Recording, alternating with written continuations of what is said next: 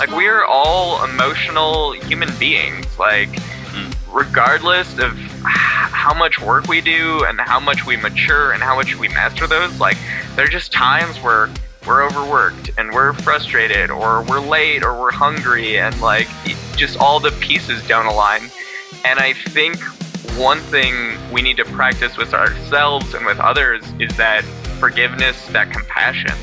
Like in, in the situation you just described, like going, apologizing, like saying you're sorry, that's great. And it's, I, I just feel like a lot of times now, like apologies either aren't like aren't accepted or we don't allow that space anymore and we just have we're we're, we're getting to areas where like we don't practice that compassion and it's just we're all going to make mistakes we're all going to be short sometimes but it's it's really important to like move beyond it to grow and to evolve Welcome to the 1000 Day Sober podcast. My name is Lee Davy. I'm not an alcoholic. I refuse to be anonymous. I am someone that doesn't drink alcohol. And I spend every waking moment of my life helping other people do the same. Like right diddly now. How are you doing, folks? Hope you're all doing well. It is hot, hot, hot here in Los Angeles. I just turned my fan off a little bit so I could, you don't hear it humming in the background, but boy, it is hot here. Uh, what's going on in Davy's life? Well, getting closer to going back to the UK. I have my meeting with immigration officials at the end of July. So hopefully, all going well, I should be able to go back to the UK in August. But it doesn't look like I'm going to do that. My beautiful wife is going back to the UK for a visit. So my son may very well come back with her and we'll have some family time here in the sun rather than hoping uh, that it doesn't rain in the UK. But I, it's good. It's like a, it will be a big weight off my shoulders for sure, you know? Um, so I just want to share that with you. Uh, what else is going on in my life? Well, I've been doing a lot, a lot of work on myself, folks, lately. A lot of inner child work, a lot of trauma, a lot of emotional release. I've been in this coaching container called Elementum uh, Coaching Institute for four months now. And whoa, whoa, whoa, what an accelerated journey that I've been on, you know. And I just want to talk about just briefly a couple of things that have come up for me as a result of that. Number one, you know, I gave up drinking over 11 years ago after reading Allen Carr's Easy the Way to Control Alcohol. I changed my paradigm. I changed my belief system from one that said that alcohol was pleasurable and normal to one that said alcohol is not pleasurable, it has no value whatsoever, and it ain't normal to drink this drug that is screwing up my life, right? It was a very mental game for me. And when I got into coaching, that's how I help people. I help them by change their paradigm. Then, when I created my first program, which was called Lean Life, which eventually became the truth about alcohol, which eventually became uh, the life changing experience, which eventually became the intensive, which is now the Strive method, was very heady, was very intellectual, was very rational, was very created around paradigm busting, about changing neuroplasticity around how we think about this problem of alcohol. The Elementum Coaching Institute and Kaboom before that, which is run by Zion Kim and uh, Preston. So, in the last 12 to 18 months that I've been doing this work, I've realized a massive, massive aspect of this thing we call recovery, which I know for a fact that people like Holly Whitaker give her a shout out um, over at the, the Temper and the Tempest, that used to be Hip Sobriety, really did have covered. And I completely missed it because it just wasn't in my life. And that's working with the body, working with emotion, working with trauma, working with getting used to feeling again. You know, because we've all been we've all been raised uh, by our schooling, our educational systems, that those who think the smartest and can do the best on test scores uh, get on in life. So we we learn to outthink, uh, uh, think, outthink our problems. Um, that doesn't work. It doesn't result in lasting change. How do I know that? Uh, because I stopped drinking 11 years ago to try to save my first marriage. It didn't work we divorced. And on so many occasions, Liza has nearly left me, um, and me nearly left Liza um, for the sheer fact that even though I wasn't drinking, And even though I was looking at life very, very differently than I was when I was a drinker, I, I was out of the matrix. There are different layers of the matrix. I got pulled out of one matrix. I think actually Kazimierz Dabrowski, the Polish psychotherapist, he covers this the best in his theory on positive disintegration, which we cover in the Strive method actually. Um, and that is there are different levels in life to go up if you want to grow and evolve. So the first level, which he calls the uni level, is where I was when I was drinking in Ogmore Vale. I had no internal conflict, no desire to change, and nobody within my circle of friends was really driving that growth either. I was quite happy, Groundhog Day, on that path of least resistance. That's called the uni level. But then Dabrowski says at some stage in your life, and it is not age related, um, you will encounter an issue in your life, a challenge, and you will either overcome that challenge and grow and develop and, and positively disintegrate and start to go from this uni level to this leveling up game, right? And if you think about leveling up, you look at like Gandhi, Martin Luther King, yeah. Um, uh, I don't know, all these like saints that are, you know, the Dalai Lama, they're right at the top, right? So we're climbing the stairs to get there. And at some point when I stopped drinking, I went up a step and I started to kind of like think differently. I started to fill my white space. I changed my railway career. I um, got through a divorce and I grew and I developed and all that kind of stuff. But just recently, I've gone up another step, another level by really embracing and understanding how I feel, um, learning how to channel and move energy and emotion through my body, doing inner child work, codependency work, trauma work. And I'm really putting all of that into my personal coaching practice and seeing some really, really good results. So the Strive method is stronger and better than ever now as a result of us incorporating this very, very important, uh, much needed part of the body work. And we're talking about that a lot in our Strive community.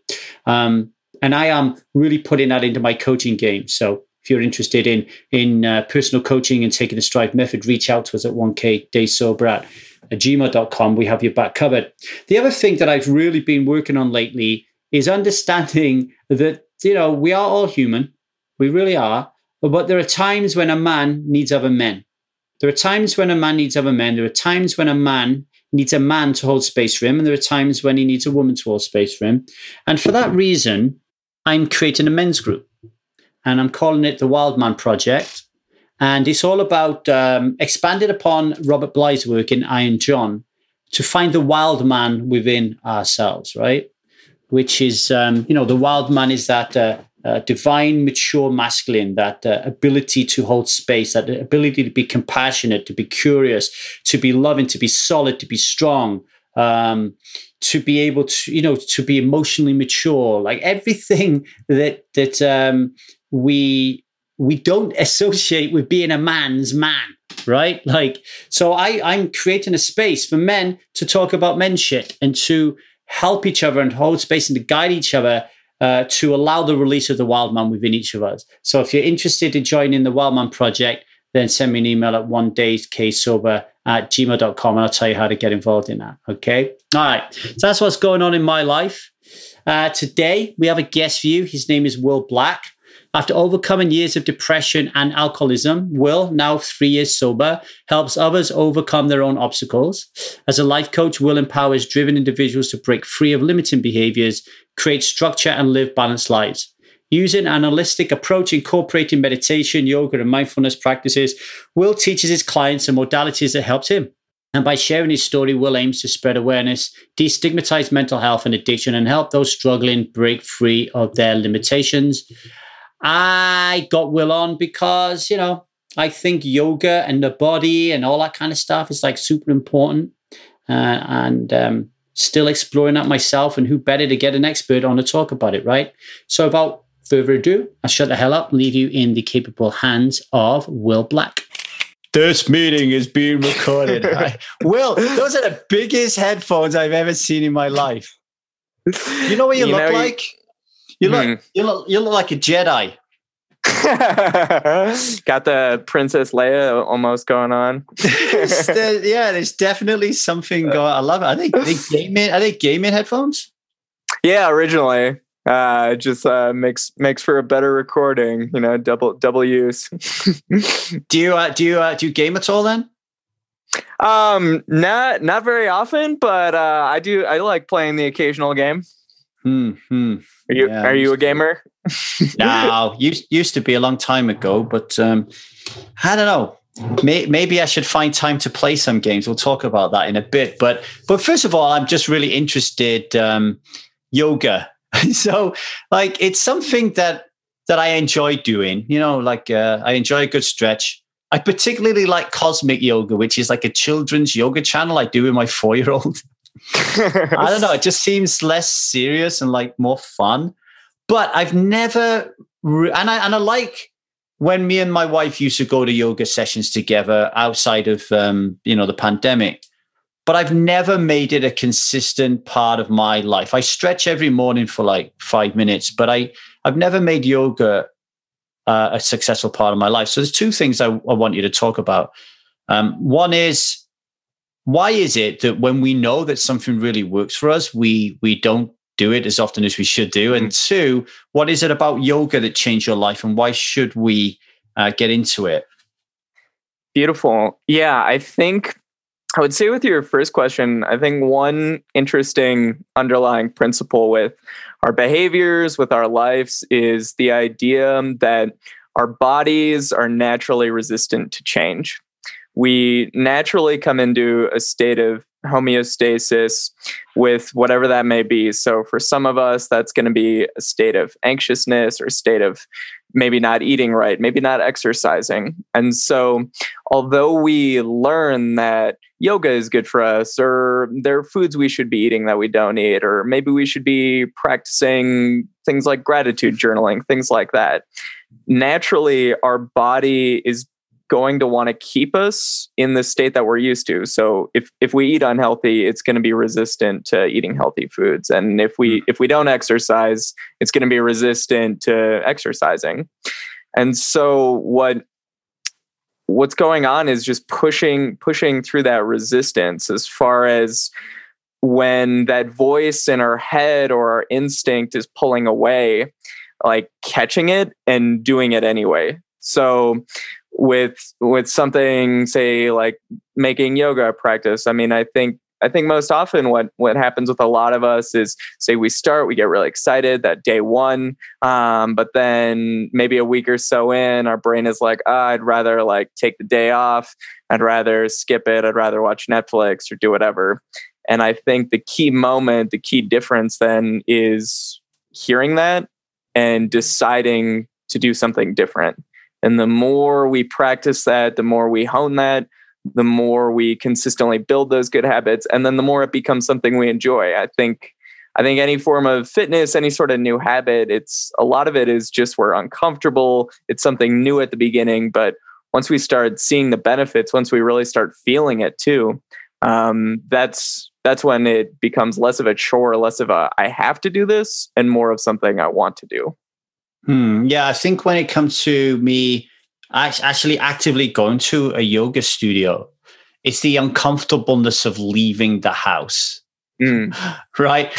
And then if it's like, because that because it's I live in I'm in Los Angeles, so I don't really know where I'm going. It's uncomfortable for me to drive. Then I don't know what type of yoga teacher is going to be. I don't know Mm. who's going to be there. I don't know if it's going to stretch me. I don't know if I'm going to look like a complete idiot, and on and on and on. And then in the house, it's more time related. Mm. Like it's kind of like, you know, you you build up this uh, this um, bullshit vision of these are the most important things I should do today. But I'm assuming, listening to you and for the audience, what we're actually doing is not picking uh, the most important, but what's the most comfortable. Yeah, absolutely. And I think I think one point you're really touching on too is the uncertainty of it. I think especially with our healthy habits, like we'll just use yoga for now, like because there are so many schools, like so many different styles of yoga, and each studio is so different and each teacher is so different. It's like the that amount of uncertainty creates all these like big barriers and it can already be so hard to start a new practice start a new hobby or start a new anything so the more we can remove those uncertainties the more we can be assured like going into a class and knowing this class is really going to work on my flexibility. That's what I'm going to get. Or this class is really going to help me with my strength. Or this class is going to give me deep rest. Or this teacher I have a connection with, they really understand me. They know what sort of flow I'm going in. I think what I mean, especially what Tremia more, more when it was like going to the gym was just not knowing what I was doing. So I would have mm. the intention of like I want to I want to be healthier, I want to be more in my body, but if I don't know what I'm doing, then I'm not seeing results and nothing's changing and so then I'm discouraged and then it and then it all fades away.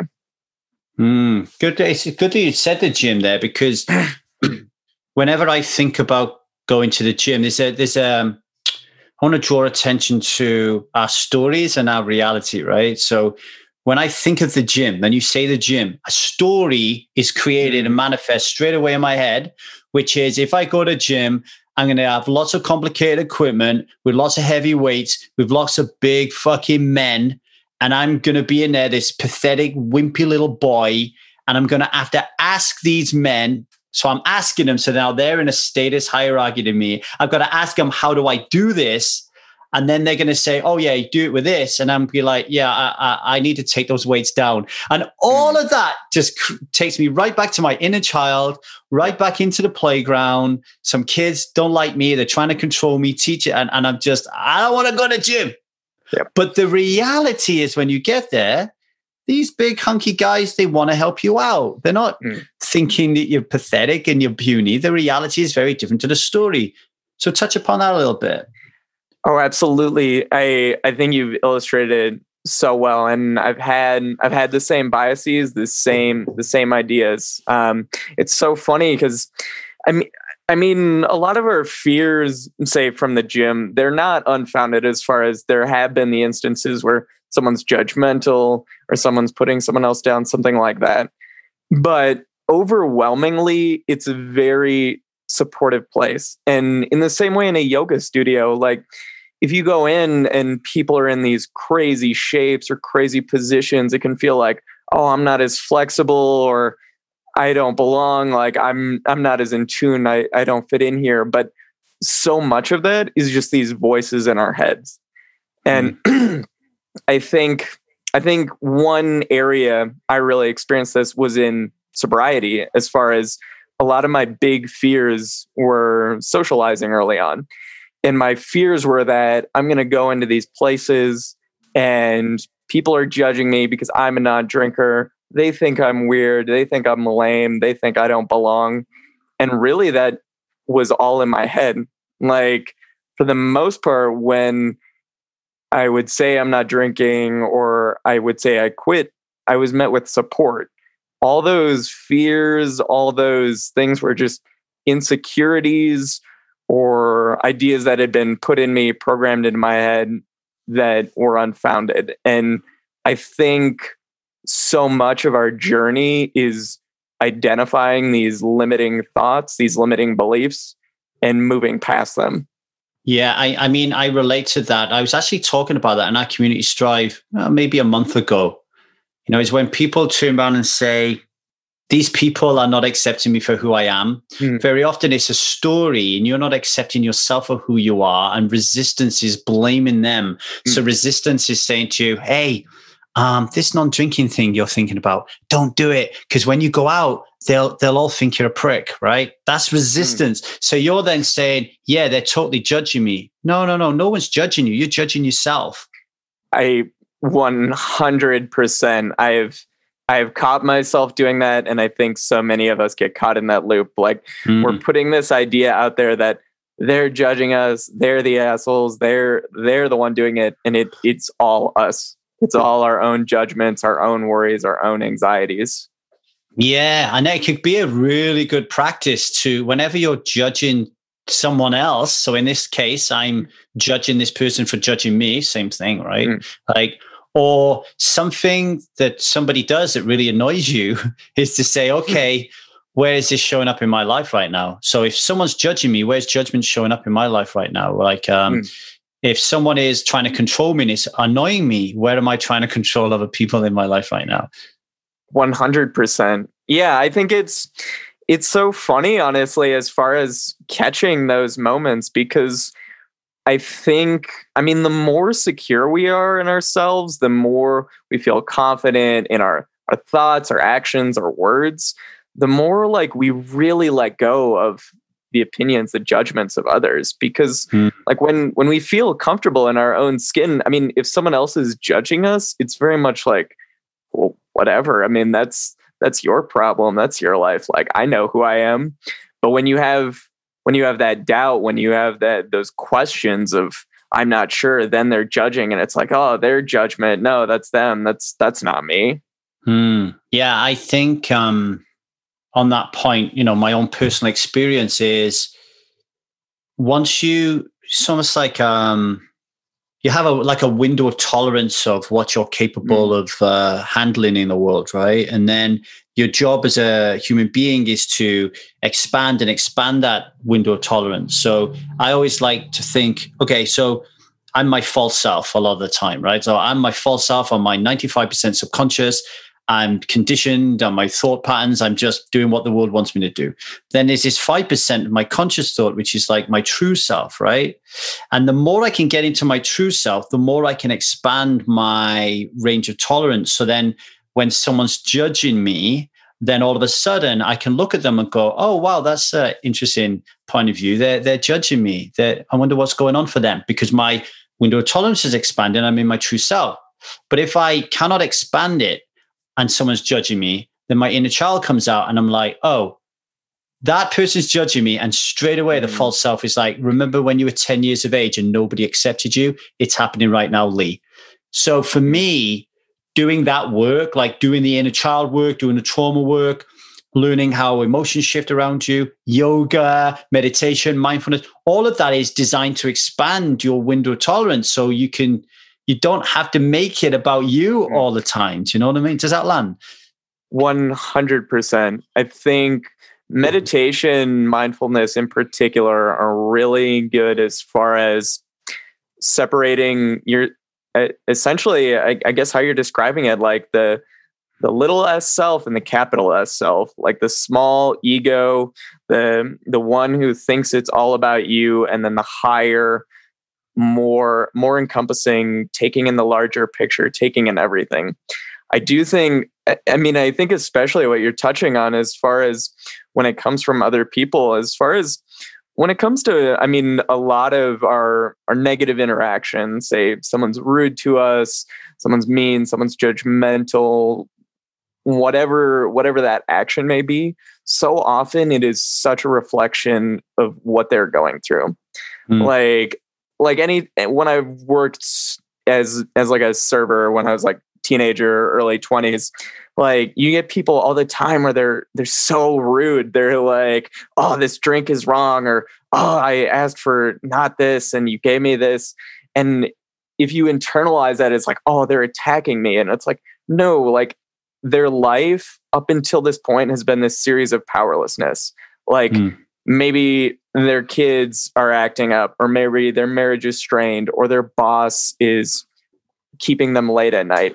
And so they're dealing with all these other complex things. And now, in this moment where like they're in the seat of power, it's like they want to take that control back. Yes. So it's not about like, oh, the drink is wrong. It's that like, oh, this is like my chance to like take it back and like, oh, this is how I I feel in control. I feel powerful again.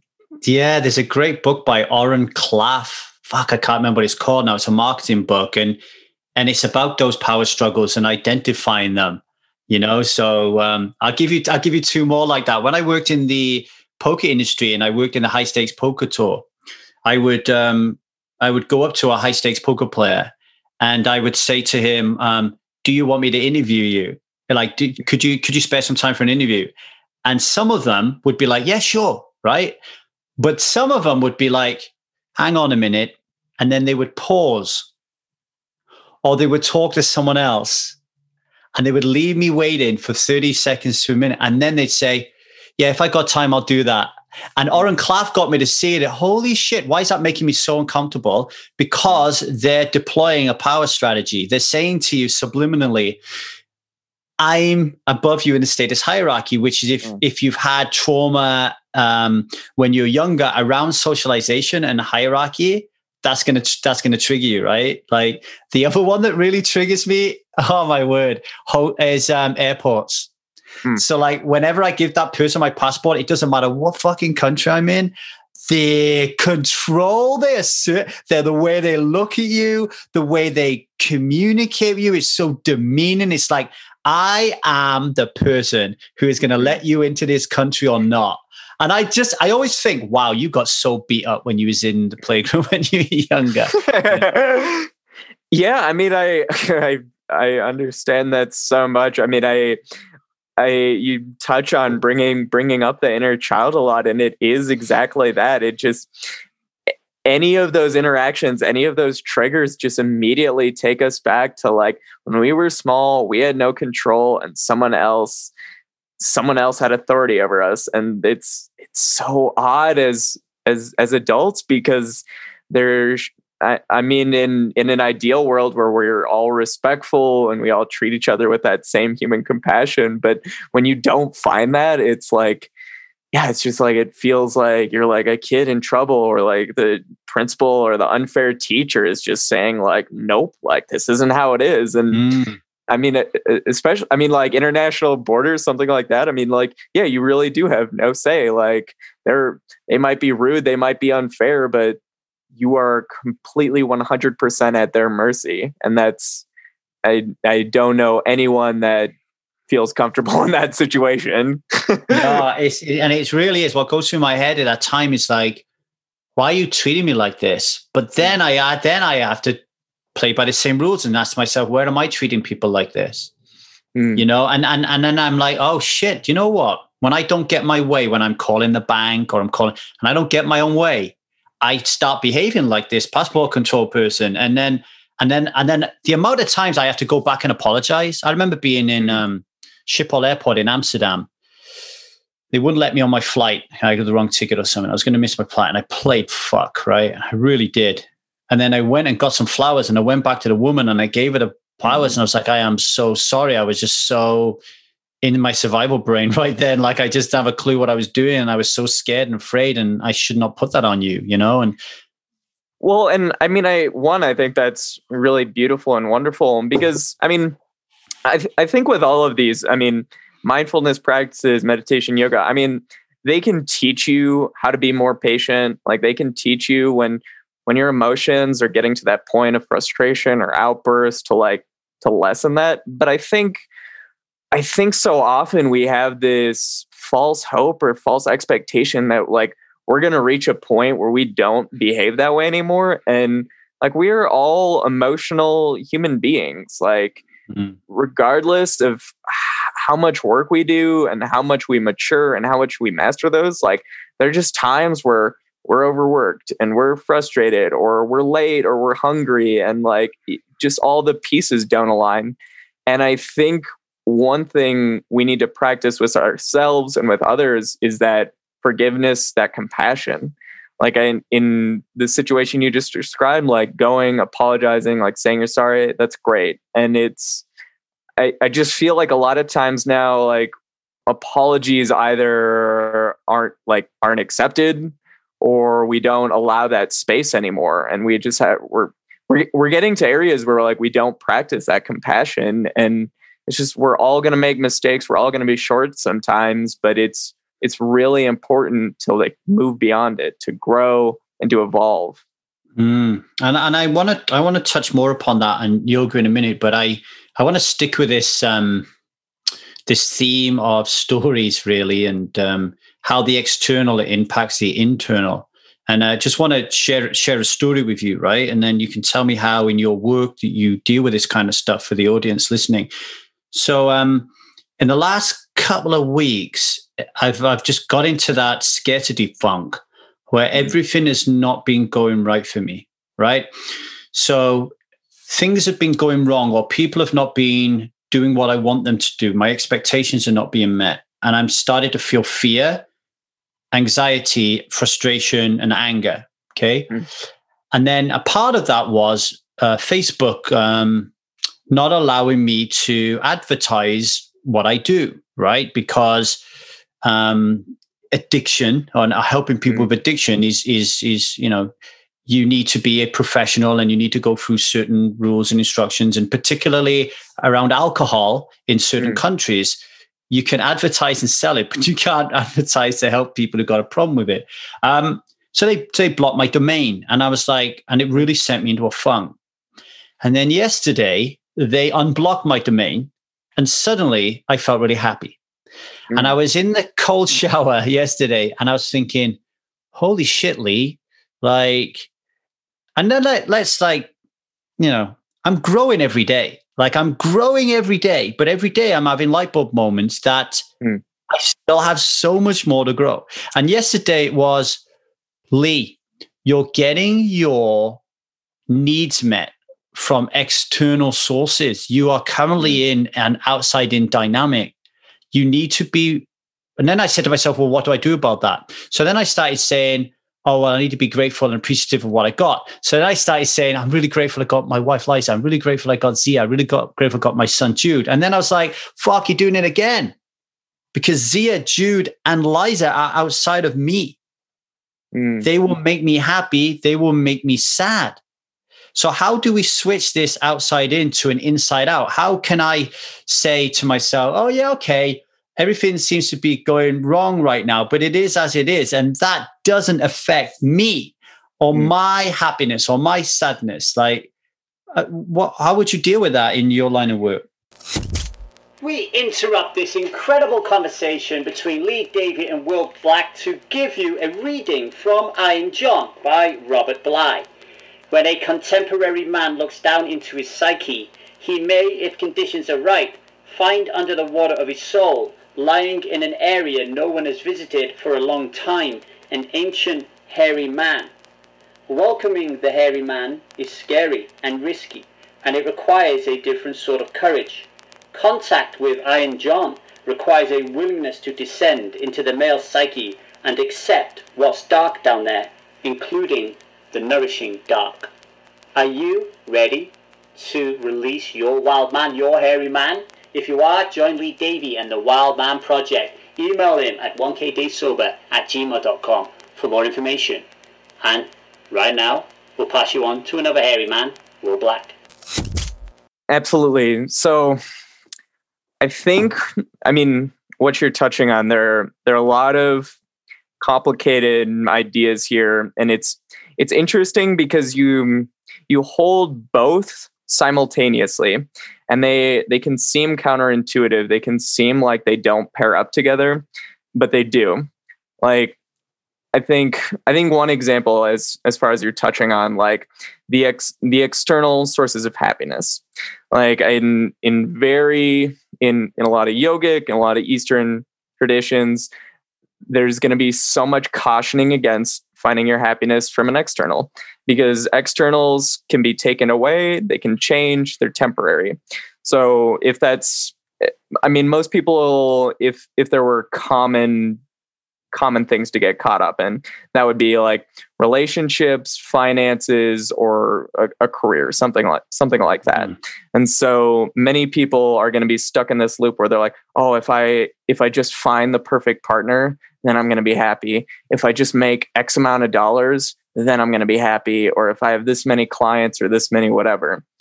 And what happens is these benchmarks they're it's not that we do, we shouldn't pursue them. It's not that we have to be a renunciate or monk or like it doesn't mean that external things are bad then. It's just the amount of value we ascribe to them and thinking that that is the end all. Because if if it is an external there's always going to be more like you can always have more likes always have more money always more something like it's never going to it's never going to be enough um at the same time like I mean, we're not we're not islands. like like it, there, it cultivating your sense of self worth, like knowing that you are complete on your own. I mean that that, it, that is so true. Like it it sounds it sounds really cliche, but here now in this moment, I mean, we are we are perfect as we are. Like the present moment, like we we are complete. and it doesn't mean you we don't strive for more because growth is happiness, growth is progress, but there is being content, being being fulfilled with what we are and what we have now. And it's it's it, it, I I mean it, it is so complicated. I mean, believe me, like I, I really understand. Well, it's like, well, how can you have this and this? Like as as far as relationships, whether that's your wife or partner, for anyone listening or whoever there, I mean, yes, like it, it's holding both. It is knowing that we are a complete individual, but also knowing like from your wife or your partner, like how much they bring you and how much fulfillment and how different life is at the same time. So like I I think to tie it up, I'm I, I don't know if this is making sense or this is stumbling, but as far as like as far as expectations, as far as I, I think one of the best ways is letting go of the outcome. And so if that is like reaching a certain amount of listeners or growing your business in a certain way, I think the way that we find fulfillment, the way we find that peace is by giving our all, by by serving our listeners, serving our clients, by doing the absolute best we can, but let letting go of what the outcome of that is. Mm-hmm. Because the outcome we don't have a say in. We don't have a say in how people respond or how the world responds or what like Facebook's policies are. Like it's unfair. I mean, I I had no idea this policy, but I think it's ludicrous that you could sell alcohol, but you can't have like a podcast promoting help from it without special special permissions. I mean, that's insane to me. Like I I would agree. I mean, I think that's that's ludicrous. That it shouldn't be that way. But when we get into the process of thinking about shoulds, like it's it's just never ending because like the world is how it is. It's not how we think it should be. It's not our expectations. And the more we let go of the shoulds, the more peace we find. Hmm. Shoulds and outcome. Really important. The, the other thing is, uh, just to pull back on, thank you for that, Will, is um, like when he said about the present moment. So, you know, all of the problems that created all the fear up until this moment in my life are still there. But right now, in this present moment, which is the only moment exists, I'm just talking to you. Mm. Let's say, let's say I have got no money whatsoever in the world. Right now, that doesn't matter because I'm talking to you. And even even in the moment when I'm getting evicted from my house, I could be okay. Yeah, I'm getting evicted from my house right now. Um, but right now, like I'm I'm okay. Like I I, I mm-hmm. have got no got no home, but I'm okay. And now I need to figure that out. But I'm I'm I'm okay, right? Like so, it's just for me. 99% probably that wasn't a good example actually but 99% of the time when when i have shit going on when i ask myself if i approve of myself do i have security you know very often the answer is yes. It's unusual for me to be in in the midst of complete violence. It's unusual mm. to be in the midst of complete poverty. It's unusual for me to be fearing for my life. Generally i'm okay. And it's the it's the belief and the should and the expectation and the outcomes and mm. the hmm. stories created which is driving the pain and suffering right it's like you, you said about outcome i have a, um, a client i'm going to be working with today i was just looking at uh, homework assignments that she's done on the Strive Method, which is our um, flagship program to help people stop drinking alcohol. And um, one of the things she was saying was, it's it's really difficult, like for me to go out and mix with people because I have this story that um, I'm going to screw something up. Mm. So it's like, okay, so that's an outcome. Like you're worried. It's the it's not the people that are the problem. It's not even you that's the problem. It's your attachment to an outcome that mm. that hasn't even existed. So you're you're driving yourself into craziness and to drink over something that you're creating that hasn't even happened yet. So how can you practice not being attached to the outcome? Like I guess we just do things to take risk, is it? Absolutely. I mean, I think as far as letting go of the outcome, it's a practice just like any other. And so in that regard, you do it through repetition. And so it it depends on what it is. I I think one one example that's probably relatable to most that I I, I think illustrates clearly would be like dating.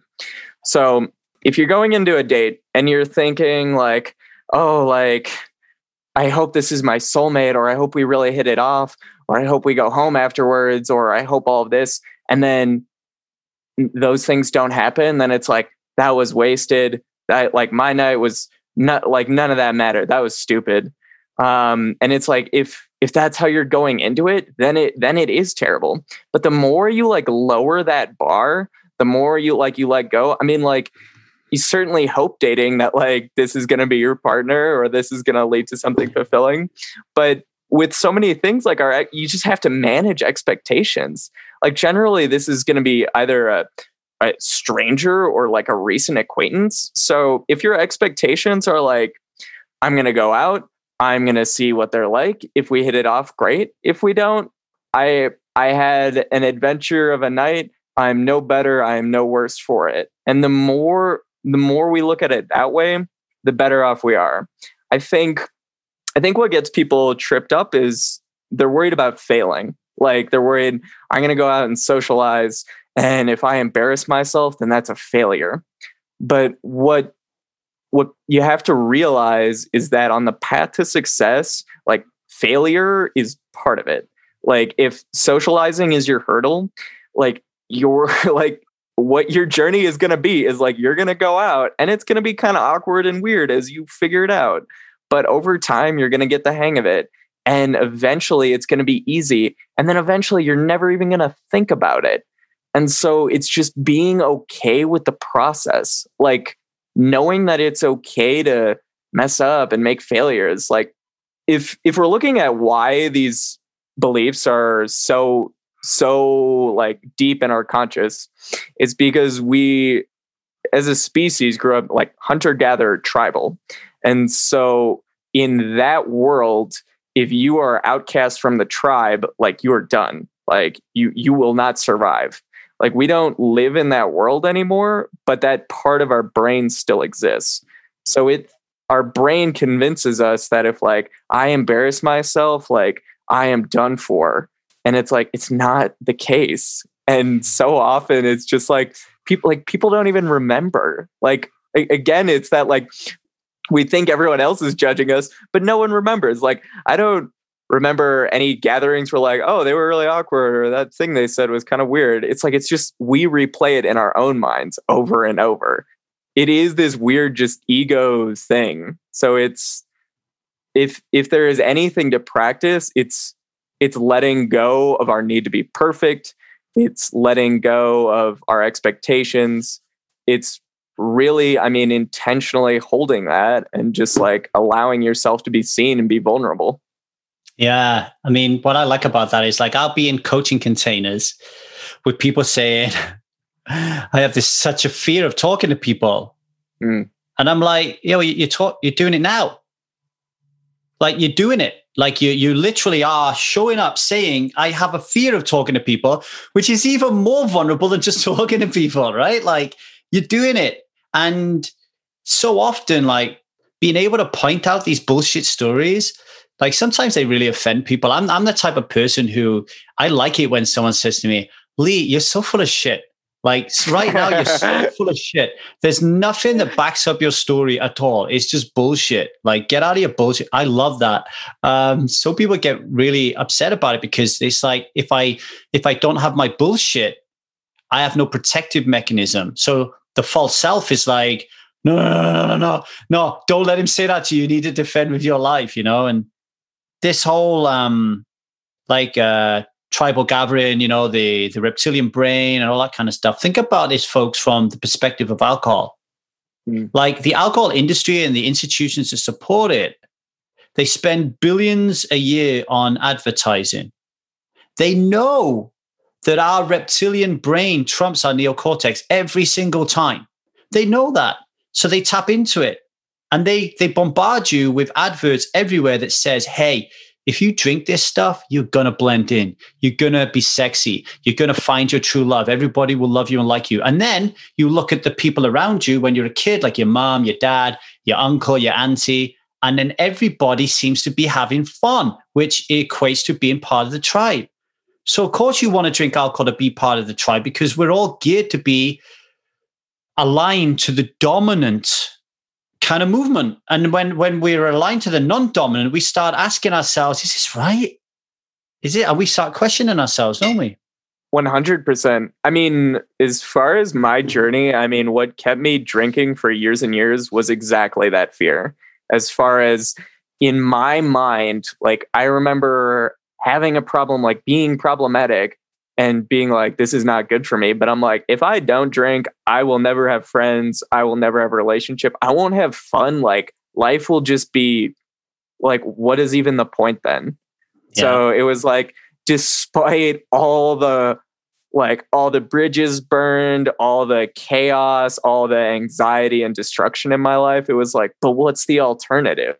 Yeah. And it, I mean, it, I, I think you illustrated really well as far as the industry behind it, as far as, I mean, these advertising agencies and the alcohol giants and society as a whole. I mean, it, I mean, it really is so going against like the vast majority of the culture.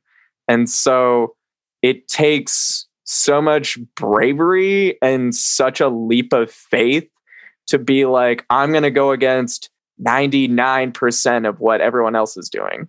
Well, especially if all of your life you've been programmed to stick go go with the same flow. There's a there's a great um, picture of like a lot of blue fish swimming this way and then there's one yep. red fish swimming out. Like to be that one red fish, if you've been programmed to be a blue fish all your life, is incredible. Like um, one thing that you just mentioned there about, um, you know, like I know, so you said something along the lines of, look, I know that this isn't, it isn't totally right for me. Like I, I, it's hurting me. I'm being, I'm make, you didn't say this, but like I'm being sick. It's just like, there's something not quite right here.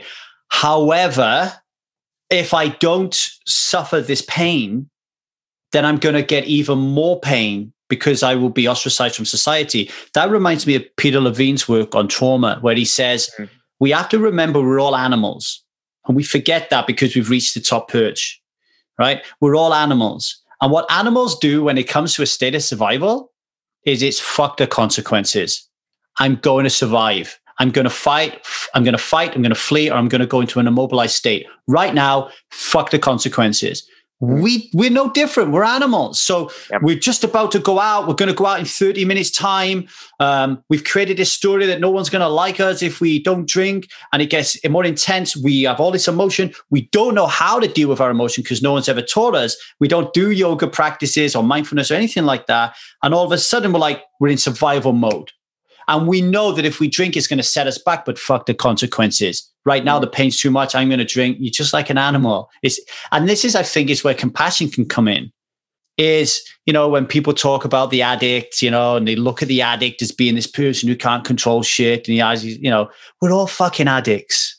We all have something that's a problem and we can have compassion with the fact that a lot of this is just biology just going donk donk donk donk donk Oh, one one hundred percent. I mean, I mean, most people. I mean, most people literally are addicted to some chemical substance, uh, whether that's alcohol, caffeine, tobacco, something. I mean, most most people are dealing with something. But even if it's not that, it's you are getting your fix from something else. Yeah, and it's it, it's very.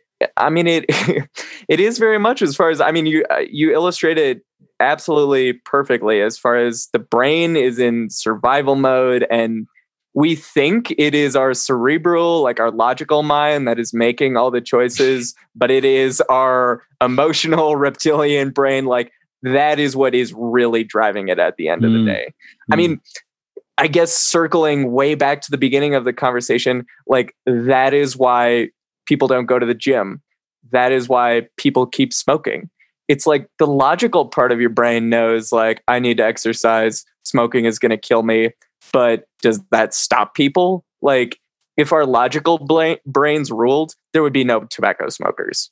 Yeah i think at some point like i i seen a guy 75 year old walking around. I said uh, to him yesterday like how long did you walk go he said 45 minutes. I said well done buddy. And he said well i have to. I have to because i had a stroke and a heart attack last year so mm. I have to do this.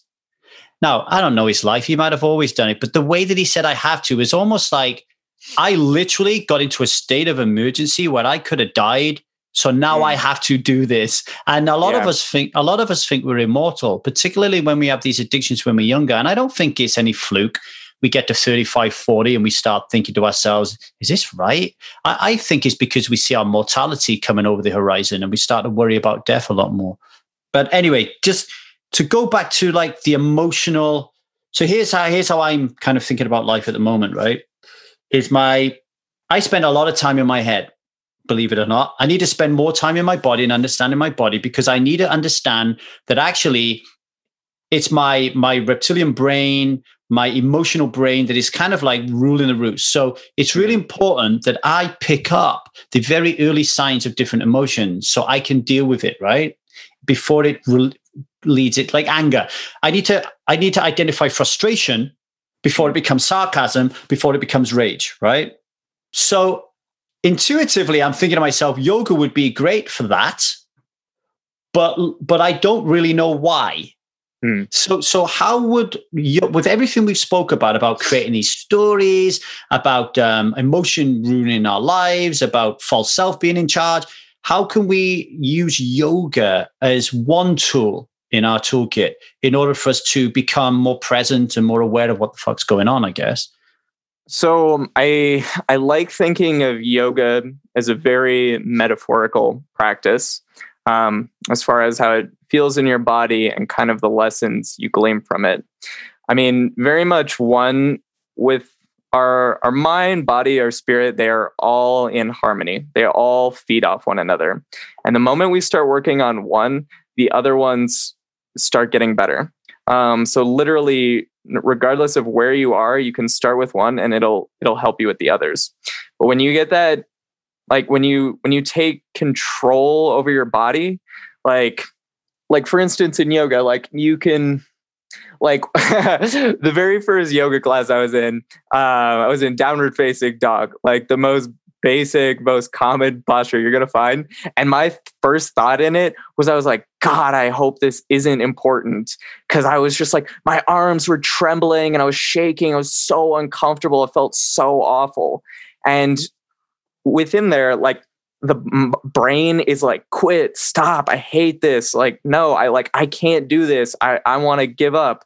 And it's like, it is in those moments of keeping going because I mean, you can do physical exercise where like you do push yourself to exhaustion, like, nope, I can't hold myself up anymore. But more often, like a beginner yoga practice, what you're going to find is that you'll be practicing and your brain is going to be like, I can't do this. I can't, like, stop, quit. And it's like, but if you keep going, then it's like, then there's this, this separation that happens. And there's this intuitive then of like, huh, my brain said I can't do this, but I did do it what else is like that? Um, I you mentioned earlier like cold showers. I think this is the best practice anyone can do because for most of us hopping in a cold shower your brain is like don't do it i'm going to die it's freezing like this is the worst thing ever and granted it's a practice i think it takes a bit to do but it's cold showers yoga. I mean they're they're very meditative because you get in and it is uncomfortable at first. Like your body is like ah i hate this. I want to get out. And then the more you sit in it the more you sit in that uncomfortability you're like huh it's not it's not as bad or it's not even bad or i actually i like it. Mm-hmm. like i think the shift like the shift for me was i mean it happened fitness evolved into yoga but it very much was that begrudging like i have to do this have to take care of my body. I don't want to, but it's just like, I have to do it. But then the more you do it, the more you tune in is like, oh, but I feel really good after. Like, oh, I I feel good about myself. My body feels good. It's like everything is good. It's like it's still hard. It's still like I mean, even getting better at yoga, even being stronger, fitter, like it's still hard and challenging. Like it's not like my arms are any less sore, but it's mm. like my brain associates the good feelings afterwards and it's that's the shift it's it's moving moving your brain away from that like easy comfort that like that soft cocoon where it just wants to be protected and it's pushing yourself through the uncomfortability growing and getting the higher reward. Mm, I like that. It made me think of it. Like I'm always saying to people, look, we're playing this game of life, right? We're playing this game of life and we got the wrong set of rules and we mm. need to get the right set of rules. And what makes a good game? Like we need a good feedback system. We need to voluntarily participate. Uh, we need unnecessary obstacles. We need a goal and we need rules, right? Mm. Yoga to me is a perfect unnecessary obstacle. I don't have to do it. I don't have to do it. But if I do it, it's going to be a challenge. It's going to be, um, it's going to have to take a risk. I'm going to feel a little uncomfortable, but at the same time, I'm going to get some reward out of that. And if I do that on and on, I'm going to grow stronger, which means I'm more likely to be able to beat the end boss in whatever level of the game we're in, which, you know, we were talking about the end boss is like alcohol, right? How do I beat this alcohol demon, for example? Well, we need to look what obstacles, what constraints are in our life, or what could we introduce into our life as a constraint that could really help us. Um, so I yeah, really like that. 100%. I mean, I think a good way of thinking about it is I think for many of us, we have this false idea that we're going to eventually live problem free lives, and it's yeah. never going to be the case. Mm. Um, but the the better way to be then is choose your problems, choose your struggles. So things like yoga, it's like, yeah, I'm going to be uncomfortable, but this is how I'm choosing to be rather than just waiting for life to dish it out. Yeah, yeah, like that. So, Will, let's finish by just explaining to people what you do, how you can help people uh, move forward past their unnecessary obstacles, and how they can find you. Absolutely. Um, people can find me uh, Instagram at the Balanced Self. That has links to all my pages, all my resources, everything like that. Uh, I do online coaching. So I help driven people overcome their limiting beliefs, limiting behaviors. Uh, my coaching involves using modalities like yoga, meditation, um, really personalizing it to each individual. I mean, my ethos is finding balance. It's my company, The Balanced Self. And so with everyone, they have their own unique needs, unique wants, unique ways they're going to find it. Some it's going to be yoga, some it's going to be cycling, biking, whatever. My aim and what I help my clients achieve is balance in their life, finding that real transformation, overcoming their limiting beliefs, their limiting behaviors, and giving that accountability and the structures and the systems to do it. Awesome stuff. Well, so get over to Instagram, The Balanced Self, check this wonderful young man out. And um, Will, just want to say thank you for all the great work you're doing in the world. I really appreciate our conversation today. Well, thank you very much, Lee. It was an absolute pleasure to be here, and I really appreciate it.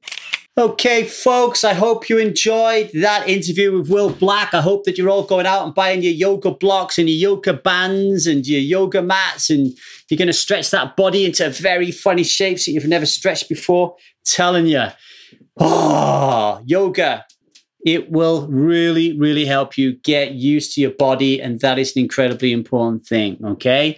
So if you want to continue this work, if you want to change your relationship with alcohol, if you want to be someone that doesn't drink alcohol, or you want to reach that holy grail of moderating, if you think you can do it, come to us, join Strive.